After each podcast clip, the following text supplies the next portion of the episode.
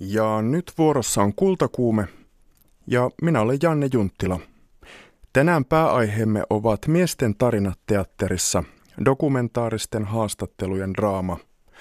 Maaseudun pojat, duunariäijät, metsien miehet puhkeavat puhumaan suhteestaan kosketukseen, hellyyteen ja väkivaltaan. Kajanilaisten teatteriesitys Miehen kosketus on saanut ylistäviä arvosteluja eri puolilla maata. Kyllä se, kyllä se suru pitää itsestään huoli. Kyllä se siellä pitää. Mun pitää niin yrittää kääntää tätä kelloa kohti iloa aktiivisesti koko ajan. Että mä en jähmety. Ja mitä syvemmin ne pystyy kohtaamaan, niin sitä enemmän tavallaan tulee se, mikä on se elämän suuri lahja. Se on semmoinen armahtava lämpöhuumori. Mietin niin tämän kosketuksen ja kauneuden niin yhteyttä. Mä oon joskus ajatellut sille, että niin kuin kaikki mun elämän tavallaan ne tärkeimmät asiat mahtuu yhden tämmöisen niin kuin parisängyn sisälle. Siis silloin kun mä tapasin nykyisen vaimoni ja tota, me kosketettiin toisiamme, vaikka otettiin kädestä, niin mulla oli semmoinen tunne silloin rakastuneena, huom, että et niin kukaan ulkopuolinen ei kosketa mua. Että se tulee jotenkin niin kuin sisältä. Näin esityksessä Miehen kosketus, esityksen ohjaaja Eino Saari ja vankien kanssa teatteria tekevä ohjaaja Titta Minkkinen, anteeksi Tuija Minkkinen, kertovat kohta, kuinka he tekevät taidetta. Kuulemme tässä ohjelmassa myös Nobel-palkitun Heinrich Böllin suhteesta terrorismiin sekä lasten lukuharrastuksen merkityksestä.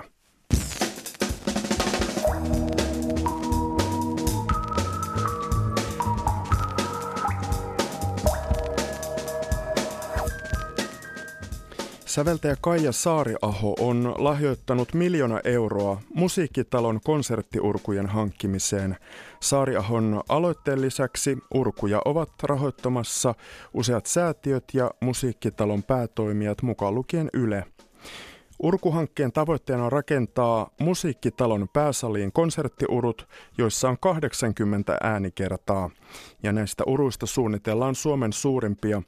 Tavoitteena on, että urut soivat musiikkitalossa neljän vuoden kuluttua.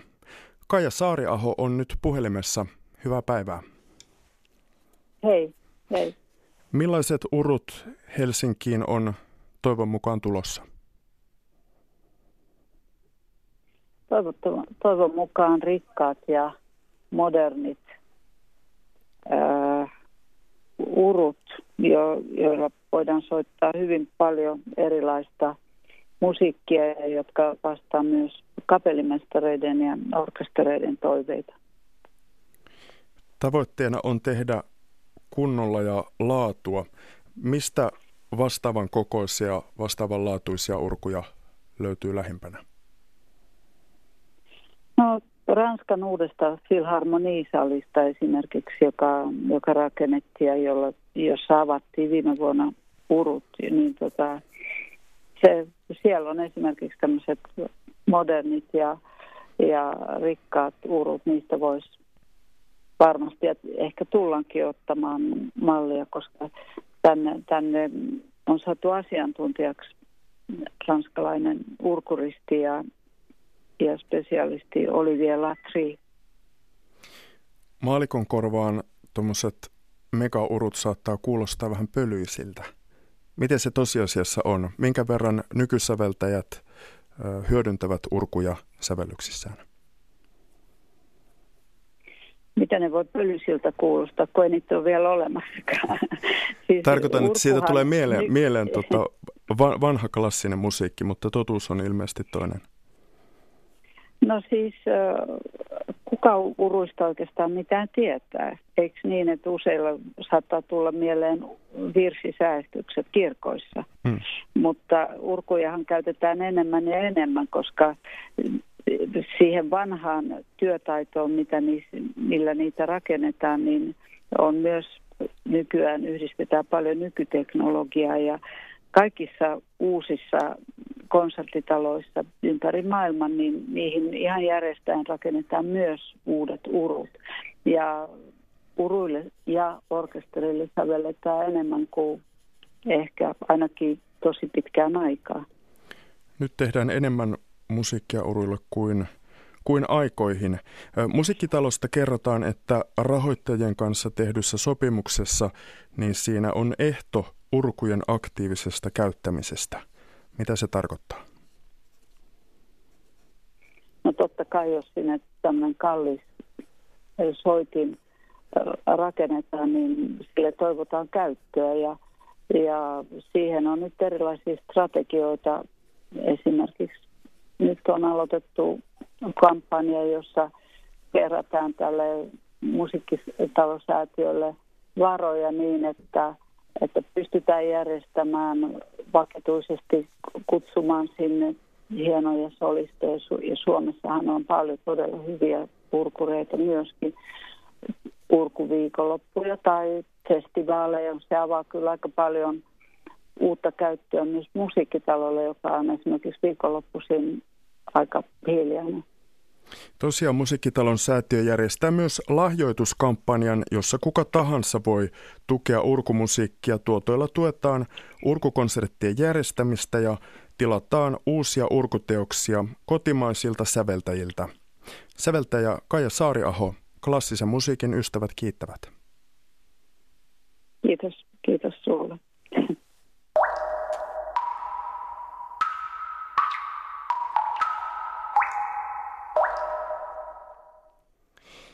Kajanilainen teatteriohjaaja Eino Saari ja Helsingissä työskentelevä ohjaaja, ohjaajapedagogi Tuija Minkkinen hyödyntävät teatterissaan dokumentaarisia haastatteluja. Kajaanissa parhaillaan esitettävä Saaren ohjaus Miehen kosketus on saanut ylistäviä arvioita eri, eri lehdissä. Ja tätä esitystä varten on haastateltu kymmeniä miehiä heidän kokemuksistaan ja suhteestaan kosketukseen – Minkkinen on kerännyt Porttiteatterin joulutarinoita esitykseen kokemuksia joulusta vankilassa ja vankilan ulkopuolella. Tuija Minkkinen, tervetuloa. Kiitos. Ja Eino Saari Kajanin studiossa, terve miehen. Tervepä terve, oikein hyvää iltapäivää. Kuin myös. Puhutaan tällä kertaa etenkin tästä tekemisen tavasta, hieman myös esitysten teemoista. Väliin kuullaan otteita näistä kahdesta esityksestä, siis Miehen kosketus ja joulutarinoita. Aloitetaan Einosta.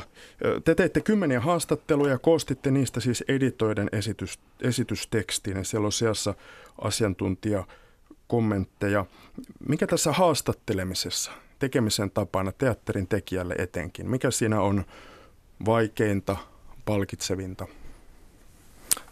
No kun oli aiheena tällainen varsin, miten mä sanoisin, sähköinen aihe, miehet ja heidän suhteensa kosketukseen, niin, niin ihan ensi alkuun jännitin kovasti sitä, että miten miehet puhkeavat puhumaan tällaisesta aiheesta. Ja, ja kiinnitin kovasti huomiota siihen, että miten kykenen haastattelutilanteessa rakentamaan sellaisen luottamuksellisen, vapaan ja turvallisen ilmapiirin, jossa mm, mies, haastateltava mies itse voisi niin kuin valita ja rajata ne aiheet, joista hän on ja ei ole halukas puhumaan. Ja, ja kun mä olin tekemässä dokumenttiteatteriesitystä enkä esimerkiksi akateemista tutkimusta, niin mä päätin sitten lähestyä näitä tilanteita niin, että me tavattiin haastateltavan valitsemassa paikassa hänen suomallaan ajalla ja, ja tota, ilman oikeastaan tämmöistä valmista kysymyspatteristoa. Mä kysyin kaikilta haastateltavilta ensi alkuun, tai pyysin heitä sijoittamaan itsensä johonkin henkiseen tai fyysiseen maisemaan, josta katsovat olevansa kotosin ja, ja sopivassa kohtaa haastattelua kysyin jokaiselta heidän lempikosketustaan, mutta äh, muilta osin annoin sitten hetken ja tilanteen viedä, että käytännössä yksi äh, saattoi puhua pari tuntia omasta isäsuhteestaan, toinen lapsuuden kosketusmaisemistaan, kolmas pohtia parisuhteensa problematiikkaa. Että se skaala oli hyvin laaja ihan kestoltaankin. Lyhin haastattelu kesti parikymmentä minuuttia ja pisin viisi ja puoli tuntia. Tuija, Tuija ajatuksia haastattelemisesta?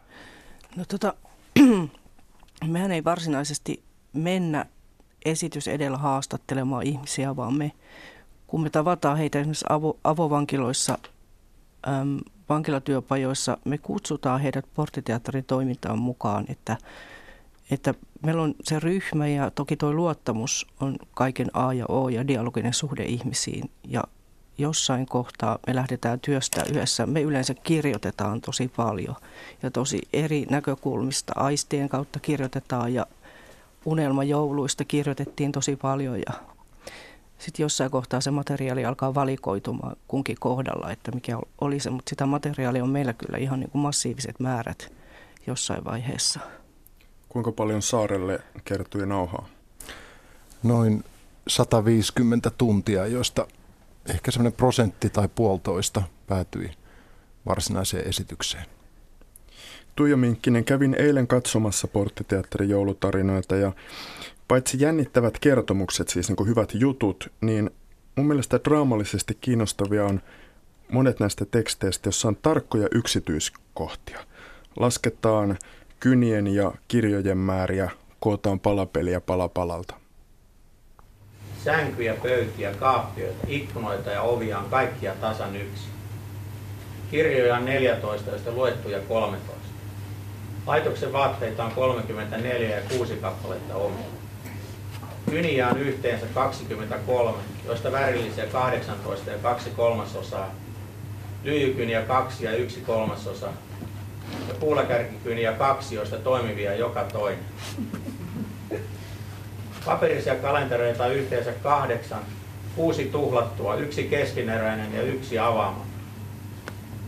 Keskeneräisessä on sivuja 365, joista 340 ruksattua ja 25 ruksaamaton. Pitäisi vielä jaksaa tuulata 25 pitkää vuorokautta, jotta pääsin käsiksi viimeiseen kalenteriini täällä. Tässä tämä yksityiskohtien luettelo tavallaan paljastaa siitä kertojasta draamallisesti jotain psyykkisen tilan. Kyllä. Mikä lomo tämmöisessä niin kuin yksityiskohtaisuudessa on? No mun mielestä nämä yksityiskohdat kyllä ankkuroi nämä jutut ihan eri tavalla, että, että tässähän nerokkaasti me siis kirjoitetaan näitä eteenpäin, näitä tekstejä. Tämä on muuten itse asiassa tämän esittäjän itsensä kirjoittama tämä luettelo. Kyllä, että tämä ei ole silleen, muistaakseni tätä ei ole käsitelty, mutta tässä nerokkaasti Titta Minkkinen kirjoittaa näitä eteenpäin. Ja nimenomaan näihin yksityiskohtiin kannattaa silloin tarttua, koska ne ankkuroi toisella tavalla kuin se, että joku sanoo suoraan näyttämöllä, että no kyllä sekin on jossain kohtaa ihan hienoa ja tuossa on eri tasosta materiaalia tuossa esityksessä, että jos joku sanoo, että silloin minä tunsin näin, kuin se, että se istuu yksin ja luettelee asioita esimerkiksi. Ei no tästä konkreettisuudesta. Niin, kyllä ne yksityiskohtaiset muistot tuntuu avaavan jollain jännällä tavalla kaikkein niin kuin avarimpia mm, maisemia ja, ja tota, niihin on helppo samaistua, niistä löytää ää, katsojana, todistajana, kuulijana myös, myös, myös itsensä. Tässä on tosiaan tosielämän ihmiset, siis osa draamallista esitystä. Minkälaisia eettisiä pohdintoja – olette tähän liittyen käyneet? Aloitetaan vaikka Kajaanista. No kyllä se ihan käytännön etiikka oli jatkuvan, jatkuvasti tuossa prosessissa tapetilla. Näyttelijöillä tietysti erityisesti. Meillä on tässä viisi vaarakollektiivia Kajaanin kaupunginteatterin näyttelijää, jotka näiden miesten ja asiantuntijoiden tarinoita ja kokemuksia ja havaintoja tulkitsevat. Ja siinä on ikään kuin koko ajan se tietoisuus siitä, että esittämäsi henkilö saattaa istua eturivissä seuraamassa tulkintaasi hänestä. Ja, mm, ja tämä sitten johti meillä sellaisiin eettisiin ja esteettisiin valintoihin esimerkiksi, että se, se on aika semmoista pudotettua se ilmaisu hyvin kunnioittavaa. Ihan hirveästi siellä näyttämällä ei tyypitellä tai luoda karaktäärejä. Ja, ja tämä läpäisee sitten oikeastaan myös, myös tämän niin kuin asiantuntijakerroksen. Tässä me tehtiin sellainen ratkaisu meidän esityksessä, että nämä tavalliset miehet esiintyy esityksessä etunimillään ja asiantuntijat sitten koko nimillään, että että ehkä nyt pikkusen käyttävät näyttelijät enemmän vapauksia niin kuin tutkijoiden ja asiantuntijoiden suhteen. Ja se, mitä tässä on esityskaudellakin tapahtunut, meillä oli ensi ilta tuossa syyskuun alussa, niin ää, niin aika ajoin on pitänyt näyttelyt vähän niin kuin muistuttaa siitä, että niin kuin suitsivat itseään hmm. ilmaisun suhteen. Eino Saaren miehenkosketusesityksissä siis on tehty iso määrä haastatteluja, joita, josta sitä autenttista nauhaa kuulla esityksissä pääasiassa kuitenkin tekstejä esittävät näyttelijät. Tämä on dokumenttiteatterin ehkä yleisin piirre. Tuija Minkkisellä on siis kirjoitettuja tekstejä ja henkilöt esittävät omia omia tekstejään. Millaisia pohdintoja tästä eettisestä puolesta? Niin, meillä on siis autenttiset ihmiset ja autenttinen materiaali. Tosin joita kohtia hieman sekoitettu, että jotkut ihmiset ovat antaneet toiselle oman tarinan kerrottavakseen, mutta kaikki on niin kuin heidän omia tarinoitaan. Tokihan tämmöisessä teatterin tekemisessä, kun ajatellaan, että kyseessä on vapautumisvaiheessa olevat vangit ja vapautuneet vangit, niin siinä on myös sellainen tietynlainen toinen kärki, että siinä annetaan mahdollisuus ikään kuin jonkunlaiseen muutokseen ja kasvuun sen prosessin aikana. Että siinähän se eettisyys on niin kuin tosi isossa roolissa. Ja ehkä, äh, ehkä noita tarinoita miettiessä, että siinä on joitain sellaisia ihmisiä, jotka on ollut sitten useamman vuoden, niin tietää jo siitä ihmisestä, että jos mä vähän usutan sitä nyt ottamaan tässä esityksessä tämän roolin tai kirjoittaa tämän puolen itsestään nyt esille, niin se voisi vahvistaa hänessä jotain niin kuin hyvää. Ja myös se on tosi rankkaa se materiaali ja ihmisille sellaisia keskeeräisiä asioita, mitä ei ehkä ole käsitellyt, mitä sieltä tulee ulos, niin tietysti sellainen, että katsoo, että ihmiset riko itteensä sen prosessi aikana ja sen esi- esityksien aikana. Laitetaan vähän nimiä näille tekemisen tavoille ja tavallaan teidän taiteenne filosofiasta. Siinä on ehkä yhteisöteatteria, foorumteatteria, dokumenttiteatteria, onko taiteesta vai sosiaalityöstä kyse. Palataan tähän aiheeseen, kun kuunnellaan kaikuja kajanilaisten esityksestä Miehen kosketus. Semmoinen oma lapsi, joka nyt spontaanisti ottaa sinua kaulasta kiinni. Ennen vanhaa varsinkin, mä olin melkein aina kotona ilman paita. Ja mulla on ollut kaikki lapset tässä äh, saunan päällä ja aina iltaisin on tullut niin kuin tähän maata. Retkottaa tähän rinnan päälle. Näin. Mun lempikosketus on paikka. Se on oja, joka muodostuu miehen ja sohvan selkämyksen väliin. Mun lempikosketus on kyllä niin kuin halaaminen sekä niin kuin yksityiselämässä että töissä semmoinen niin kiireetön niin kuin pitkä. Lohduttava halaus. Hyväksyvä halaus. Voimakas ja rauhallinen halaus. Tunteikas halaus. Pitkä ja rauhallinen halaus. Sylikkään käpertyminen. Päähieronta. Kädestä kiinni pitäminen. Huulet, jotka koskettaa niskaa. Silleen sylikkäin oleminen jossain sängyssä makoilu. Ja... Ihanaa on olla järven sylissä ja Mun puolison kainalo on maailman kaunein paikka ja Vaijaa minun päätäni. se kosketus on maailman turvallisin ja ihanin.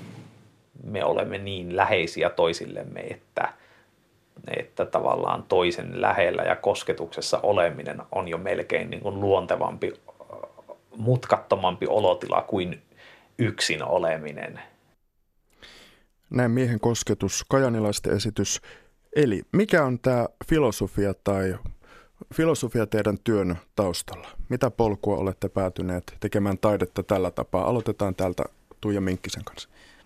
Joo, siis mähän on tehnyt teatteria monissa eri rooleissa tässä jo pitkään, mutta tavallaan mä ajattelin niin, että tällainen ö, teatteri, tässä on paljon elementtiä yhteisöteatterista, ihan puhtaasti on yhteisöteatteria, mutta tässä on ikään kuin tarjotaan se mahdollisuus ryhmässä, ryhmässä oppia asioista, tai tässä on vahvana se, että usein näissä ihmisissä, jotka tulee tänne ja valikoituu tänne, niin on itsessä jo se muutoksen siemen, ikään kuin, että he haluaa jättää nyt sen rikollisen identiteetin ja nyt päästä tähän yhteiskuntaan takaisin, niin silloin sitä, sitä sen prosessin aikana toki vahvistetaan tai, tai se vahvistuu siinä ryh, ryhmässä.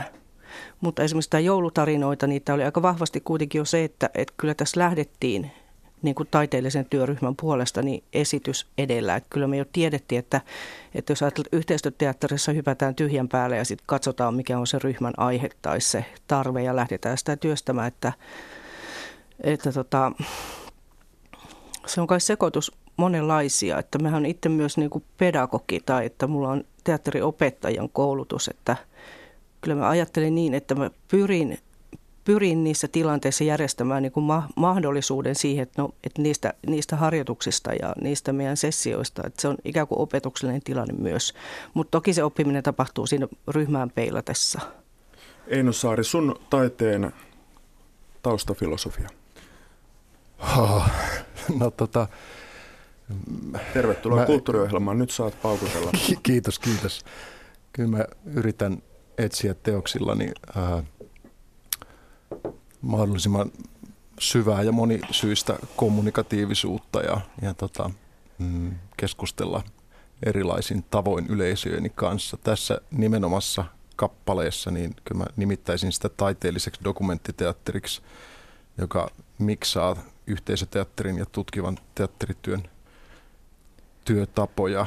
Ja sitten mä ajattelen sitä myöskin miestyönä tässä tapauksessa. Kun me puhutaan miestyöstä, niin, niin me puhutaan aika usein tämmöistä niin kuin ongelma, ongelmalähtöisistä ää, kentistä ja ilmiöistä. Ja, ja se, mitä mä ajattelen, että mitä suomalaiset miehet ja suomalainen miestyö tänä päivänä tarvitsisi yhä enemmän. Ne tarvitsisi tällaisia ää, myönteisiä, voimauttavia mallitarinoita, myönteisiä kertomuksia siitä, mitä kaikkea ää,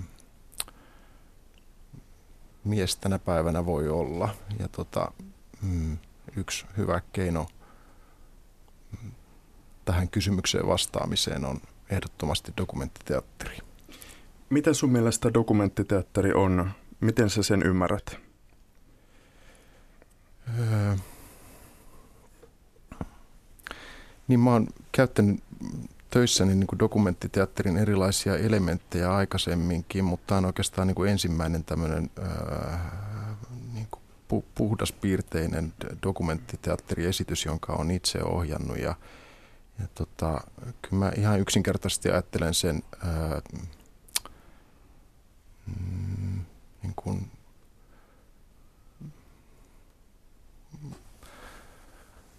todellisten äh, ihmisten kokemuksista, kertomuksista, tarinoista tehtynä teatterina. Entäs sitten yhteisöteatteri? Mitenkä sä, miten sä Tuija määrittelet sen ytimen? No ähm, ehkä yhteisöteatterin ydin on, ähm, on juuri siinä muutoksen mahdollistamisessa jossain niin kuin yhteisössä. Mä luulen, että se on yhteisöteatterin ihan se kovin ydin. Lopuksi hieman näistä kahden esityksen teemoista. Suorassa lähetyksessä Kultakuumessa ovat siis Tuija Minkkinen Porttiteatterista ja Eino Saari Vaarakollektiivi ja Kajaani. Mikä on tämän joulutarinoita esityksen sanoma? No, tota, no siinä kyllä nähdään, tai nostetaan sellainen näkökulma tähän jouluun, mikä varmasti on aika lailla piilossa, noin niin kuin kaiken tämän kuvaston keskellä, näiden ihmisten tarinoita heidän työnsä kautta, heidän niin kuin perhesuhteiden, lapsuutensa kautta, yksinäisiä vankilajouluja, vähän tällaiset niin kuin raadollisemmat joulutarinat. Että se pyrkimys on kai sillä esityksellä kuitenkin tuoda sitä lohtua, että tässä he kuitenkin ovat ja kertovat näitä tarinoita. Ja mm, näin. Tiiviisti vielä Eino Saari, mitä opit miehistä matkallasi? No ainakin sen, että me tupataan helliä erilaisia ää, suomalaisiin miehiin liittyviä myyttejä ja jostain syystä pidetään kynsin hampain niistä kiinni ja sitten kun tuonne kentälle lähtee näitä suomalaisia, vaikkapa nyt sitten puhumattomiksi miellettyjä miehiä tapaamaan, niin paljastuukin hyvin nopeasti, että eihän ne olekaan yhtään sellaisia. Että nehän on vaikka mitä muuta. Ne on aukinaisia, herkkiä, haavoittuvaisia, tarvitsevia, kauniita, sanavalmiita, ilmaisukykyisiä. rohkeita erilaisia poikia ja miehiä, joita oli suuri ilo ja kunnia tavata sankoin joukoin. Molemmat puheena olleet esitykset ovat yhä näytöksissä. Hei, lopuksi kuunnellaan vielä yksi juttu Lapista. Tämä on kokonainen tarina. Tuija Minkkinen, kuinka me esitellään tänä tarinan kertoja? No tässä on tota yksi tällainen Porttiteatterin pitkäaikainen esiintyjä ja kantava voimakin, joka on ollut alusta asti meillä, mutta hän ei tullut itse esitykseen, koska hän on nyt vapautunut todella pitkästä tuomiosta, niin kuin hän tarinassakin on kertonut. Ja tota, nyt lähti pitkästä aikaa tonne lämpöseen, joten ei päässyt tähän esitykseen mukaan, niin me sitten tota, kuvasimme hänen joulutarinan ja tämä on nyt Kari Viippolan joulutarina. Kiitos näillä sanoilla Eino Saari, teatteriohjaaja Kajanin studiossa ja kanssani Pasilassa pedagogiohjaaja Tuija Minkkinen. Kiitokset molemmille. Kiitos. Kiitos. Mulla tuli tämmöinen joulutarina mieleen näiden vuosien varrelta. Mä oon tuolta Lapista lähtösi. Viisihenkinen perhe, kolme veljestä. Ja mä muistan ikäni sen, kun mun isä toi pienen sian pojan, sian pennun, toi kotia ja sitten kun meillä on niitä mettäkoiria siellä kotona ja mehän pojat alettiin sitä niin kouluttaa koirana. Ja se sika pyöri meille, meidän mukana aina siinä ja se osasi istua ja totta kai tuommoinen sikahan osaa maata muutenkin. Ja sille annettiin namupaloja, kun se teki jotakin hyviä temppuja siinä. Ja se kaikista villein homma oli se, että kun me pojat asuttiin yläkerrassa vintillä tavallaan. Ja sika tuli meidän mukana sinne portaita ylös ja, ja se paskanteli, paskanteli oikein kunnolla sinne ja meidän muori aina huusi, että pojat, pojat.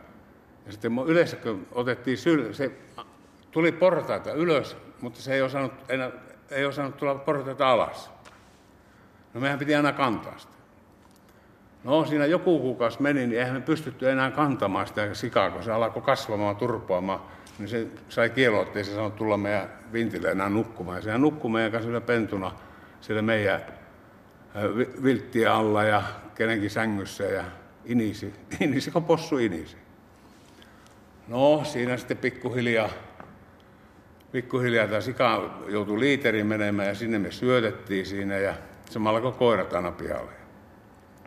No joulu tulla tupsahti siinä.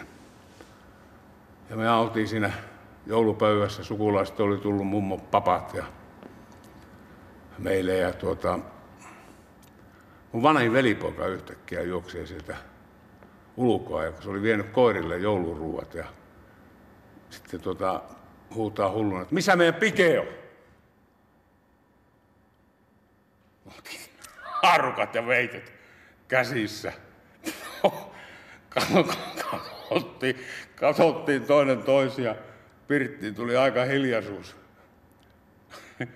Ukko aika, aika totisena siinä pöydän päässä. Ja mä muistan mun nuori velipoika Arto huusi, että se on tuossa pöydällä. No, ei, sinä jouluna ei sikaa syöty.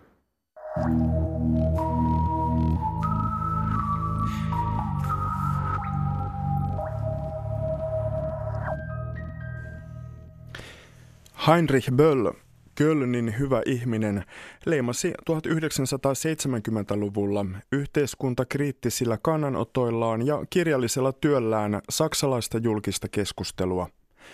Kylmän sodan aikainen henkinen ilmapiiri muistutti hämmästyttävällä tavalla nykyhetkeä. Elettiin saksalaisen kaupunkiterrorismin verisimpiä vuosia.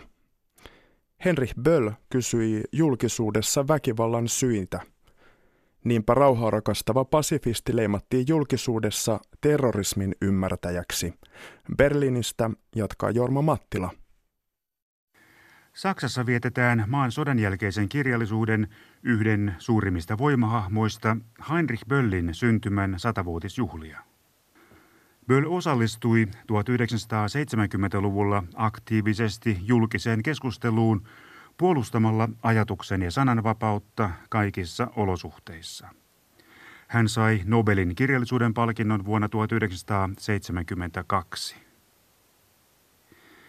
Saksassa ja laajemminkin Euroopassa on terrorin ja väkivallan uhka tullut miltei käsin kosketeltavaksi. Väkivaltaisista iskuista raportoidaan pahimmillaan uutisissa miltei päivittäin. Surevat kansalaiset niin Suomessa, Saksassa, Ranskassa ja vaikka Belgiassa laskevat kukkia ja kynttilöitä veritekojen näyttämöille. Toiset kurjaavat samaan aikaan hyötypisteitä ihmisten lisääntyneellä epävarmuudella. Terrorismilla pelottelevien ääriryhmien kannatus on myös nousussa. Ne lietsovat julkisuudessa vihaa syyllisiksi väitettyjä vähemmistöryhmiä vastaan.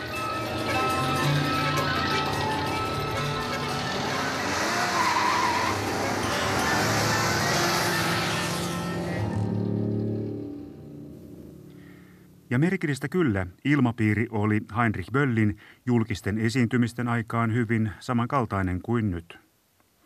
1970-luvulla Saksassa elettiin punaisen armeijakunnan RAFn eli Bader-Meinhof-ryhmän terrorin pelossa. Epäluulo ja toisinajattelijoiden vainoaminen leimasivat yhteiskunnallista ilmapiiriä. Opiskelijoita ammuttiin kadulle. Autolla liikkuessa piti ajokortti olla viereisellä penkillä, jottei poliisi epäillyt ratsian tilanteessa kuljettajan etsivän asetta taskustaan. Vasemmistolaisia aktivisteja epäiltiin oikopäätä terroristeiksi tai näiden suojelijoiksi eli sympatisanteiksi. Heinrich Böllin 69-vuotias poika René Böll on kuvataiteilija ja isänsä pesänhoitaja. Heute ist natürlich viel schwieriger zu definieren, wo, von wem geht die Gefahr aus. Es sind Leute, die sich oft innerhalb von Wochen radikalisieren. Es kann sehr schnell sein. Tänä päivänä on paljon vaikeampaa määritellä ja tietää, mistä väkivalta on oikeastaan lähtöisin. Tekijöinä on usein ihmisiä, jotka ovat radikalisoituneet muutamassa viikossa. Kaikki voi tapahtua hyvin nopeasti. Toisin kuin 70-luvulla nyt vallitsee jäsentymätön pelko. Jokainen vastaantulija voi olla terroristi tai radikaali, joka suunnittelee terroritekoa. Ja se pelottaa tämän päivän ihmisiä. Davor haben die Leute Angst. Millainen oli tunnelma perheenne keskuudessa 70-luvulla Heinrich Bölliin kohdistuneiden vainojen aikaan? Ich meine, Rudi Dutschke ist auf der Straße erschossen worden. Man, wir haben eine Haus, äh, ein Haus von uns ist in Brand gesetzt worden. No, voitte hyvin kuvitella. Opiskelijajohtaja Rudi Dutschke ammuttiin kadulle. Meidän talomme sytytettiin tuleen. Ei sitä tosiaan tiedä, millä tavalla ihmiset tuollaisessa yllytyksen ilmapiirissä reagoivat. Syrjintä meni kuitenkin niin pitkälle, että meidän piti muuttaa ulos asunnoista, eikä meitä enää palveltu kaupoissa tai ravintoloissa. Kaikkea tällaista tapahtui meille, epäilyksen alaisille. Hyljeksintä oli päivittäistä. Also es war ganz massiv, massive Diffamierung tagtäglich. Heinrich Böll joutui omana aikanaan julkisen vainon ja epäilyn kohteeksi. Hän asetti Nobelistin maineensa kaikkien toisin ajattelijoiden, muun muassa Venäjältä paineiden dissidenttien tueksi. Saksan ylikuumentuneessa terrorismin vastaisen sodan ilmapiirissä Heinrich Böll kysyi väkivallan syitä. Hänen ajankohtaisromaaninsa Katarina Blummin menetetty maine kirjan motto kuuluu, miten väkivalta syntyy ja mihin se voi johtaa. Ja tässä on Böllin ajankohtaisuus. Kuinka avoimin mielin me eurooppalaiset tänään avaamme kysymyksen väkivallan ja terrorismin syistä? Miksi Eurooppaan saapunut vieraan kulttuurin ja toisen uskonnon edustaja radikalisoituu? Vai tuomitsemmeko julkisuudessa samalla tavalla kuin Böllin aikaan tarkemmin erittelemättä kaikki ensimmäiset helpoimmat syylliset ja niputamme vielä samaan ryhmään kaikki, jotka julkisuudessa saadaan vähääkään syyllisiltä näyttämään? Heinrich Böllin poika René Böll. Ja, nicht nur für Terror, sondern er wäre Mitverursacher des Terrors, was ja noch mehr ist. Er wäre also der geistige Urvater. Er Niin, hänestä ei pelkästään väitetty, että hän olisi terrorismin puolella, vaan että hän oli myötävaikuttamassa terrorin syntyyn. Heinrich Böllin väitettiin olevan siis terrorismin henkinen kantaisa. Hän olisi käytännössä siis ollut mukana aiheuttamassa terrorismia Saksassa. Tämä oli tietenkin aivan täysin järjetön ajatus. Isältäni ei voi osoittaa yhtä ainutta riviä kirjoitusta, missä oikeutettaisiin terroria. Ei yhtään ainutta.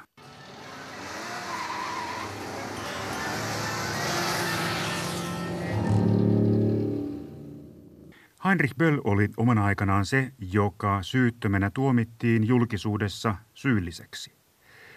René Böll, ketkä ovat tämän päivän syyttöminä syyllisiksi tuomittuja? Natürlich sind es viele Moslems, viele Moslems, die hier geboren sind, viele Deutsche auch, die angeblichen Partisanten des Terrors sind. Totta kai heitä ovat monet muslimit, myös sellaiset islaminuskoiset, jotka ovat täällä Euroopassa syntyneitä. Samoin monet saksalaiset, joiden uskotaan ymmärtävän tai sympatisoivan terroristeja. Mutta täytyy toki ottaa myös huomioon, että Saksassa on yli 700 ihmistä, jotka ovat olleet IS-terroristiryhmän kanssa yhteistyössä. Ei se ole mikään ihan pieni porukka. Eli väkivallan tekijöiden joukko on paljon suurempi kuin vuonna 1977 RAF-terrorismin vilkkaimpaan aikaan. Ja tietenkin samalla esiintyy yleistetty epäilys jokaista islaminuskoista, jokaista ulkomaalaista ja jokaista maahanmuuttajaa sekä pakolaista kohtaan. Heidät kaikki asetetaan epäilyksen alaisiksi.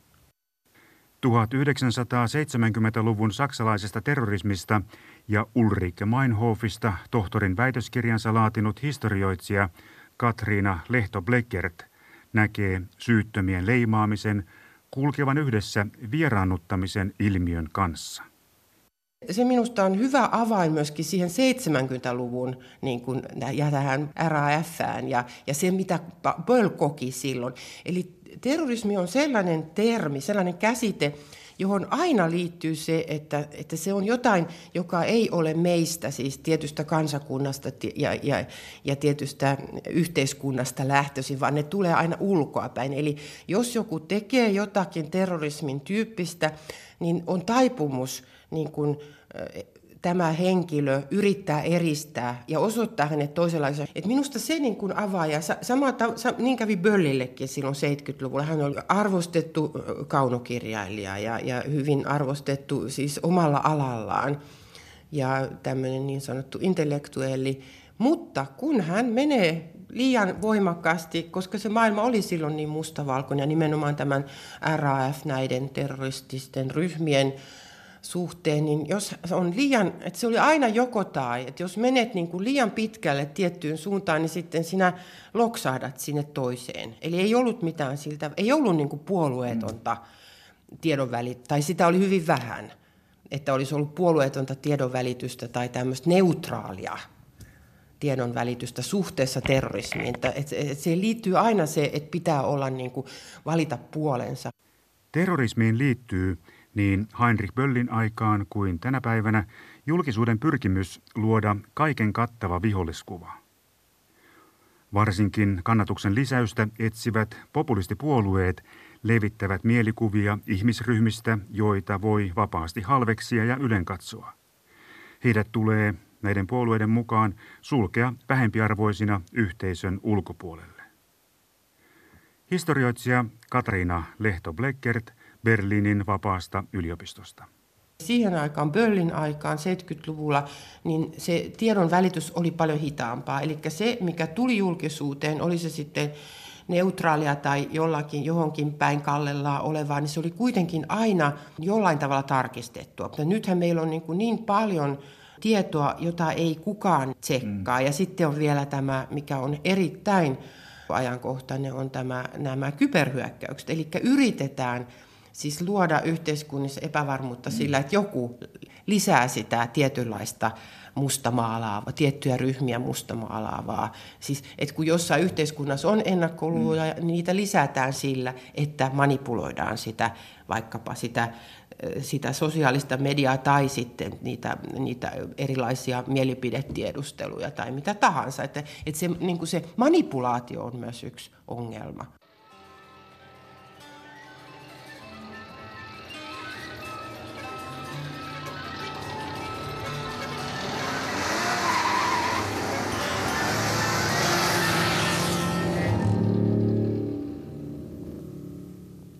Nykyisin on tietoa saatavissa enemmän kuin koskaan ennen.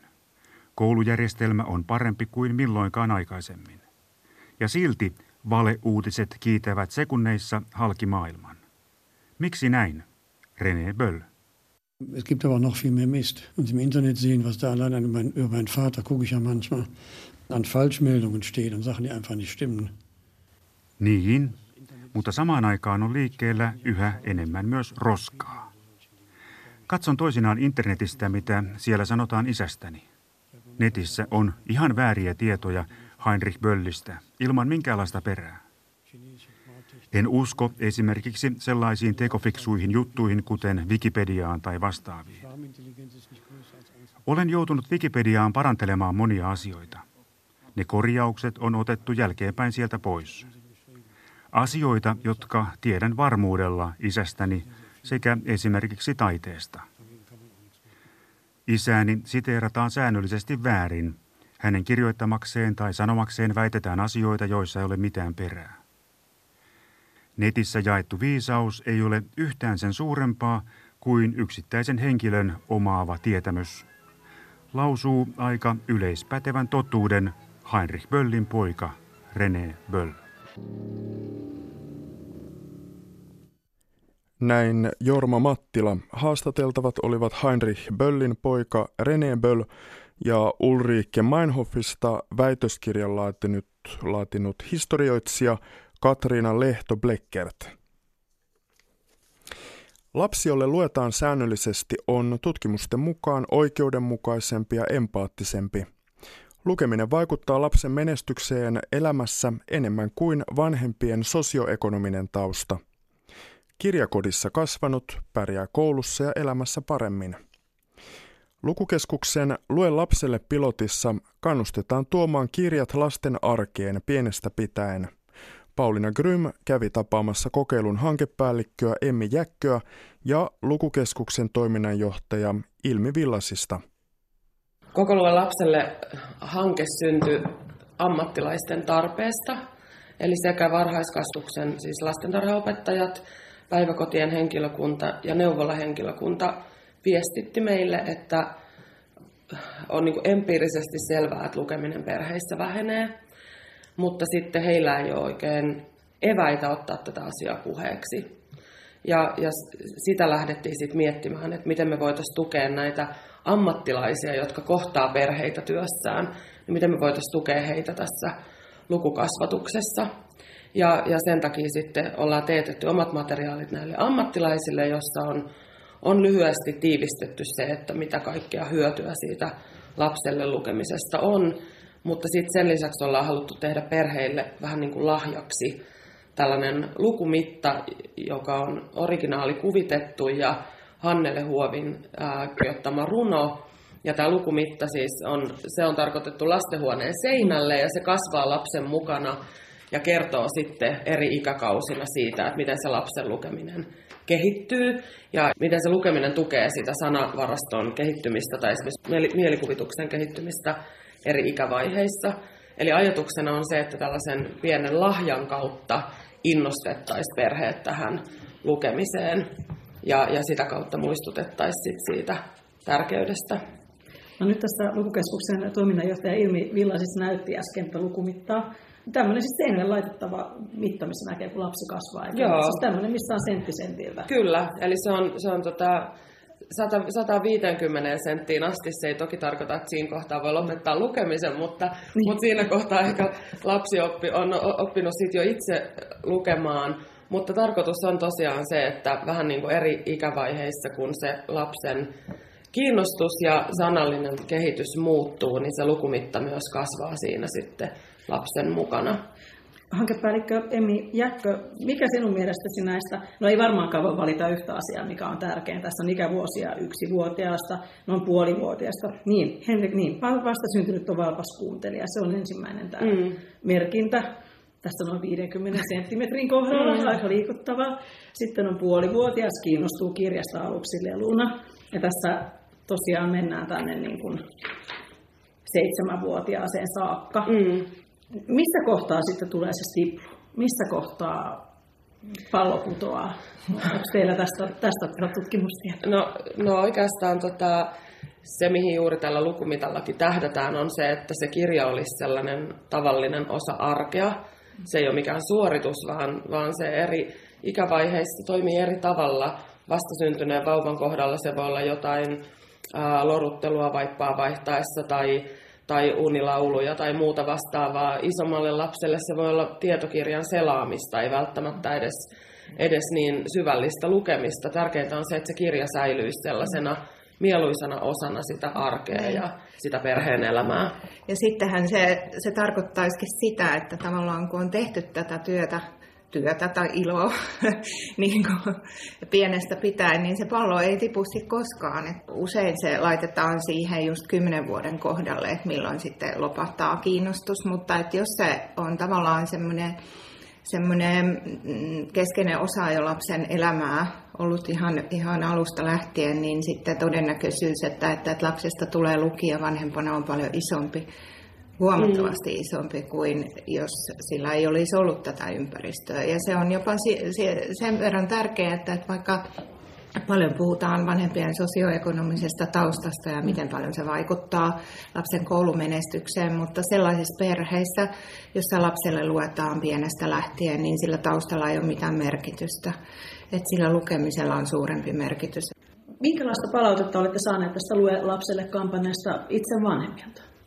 Muutama viikko sitten olin Entresse-kirjaston tilaisuudessa, missä puhuttiin poikien lukemisesta ja siellä yleisössä eh, eräs mies halusi kysyä kirjasuosituksia kahdeksanvuotiaalle pojalleen. Hän kertoi itse olevansa entinen vankilakundi eh, ja haluaa pojalleen paremman tulevaisuuden ja kysyi, että mitä kirjasuosituksia eh, sitten keskustelijoille hänelle olisi. Se oli jotenkin liikuttava hetki. Ja hän oli hyvin, hyvin vilpitön ja jotenkin niin kuin todella huolissaan. Tuli sellainen olo, että jos tämän tyyppisille ihmisille saisi sen viestin eteenpäin, miten tärkeää se on, että hän oli sen ymmärtänyt. Että jos kaikki muutkin sen ymmärtäisi, niin oikeasti me oltaisiin saavutettu se tavoite, mikä, mikä tällä hankkeella on. Tavoitteena on se, että Suomi olisi tulevaisuudessakin maailman lukutaitoisin kansa, niin kuin se on tällä hetkellä. Se on semmoinen vaatimaton tavoite. Näin kerrottiin Lukukeskuksen Lue lapselle hankkeesta. Ja huomisessa kultakuumeessa keskustellaan seksuaalisuudesta ja sen moninaisuudesta MeToo-kampanjan jälkimainingeissa – Suorassa lähetyksessä ovat keskustelemassa Sexpon toiminnanjohtaja Tommi Paakkanen, seksuaaliterapeutti Elina Tanskanen ja seksuaalisuutta taiteen keinoin tutkineen todellisuuden tutkimuskeskuksen Annu Kemppainen. Lisäksi tavataan Portugalin yksi kuuluisimmista nykykirjailijoista. Hän on tatuoinut peräti olkavarteensa pätkän Suomea. Kuulemme tästä siis huomisessa lähetyksessä – Tähän päättyy siis suora lähetys Yle Radio Yhdessä. Kultakuumi oli ohjelman nimi ja minun nimeni on Janne Junttila.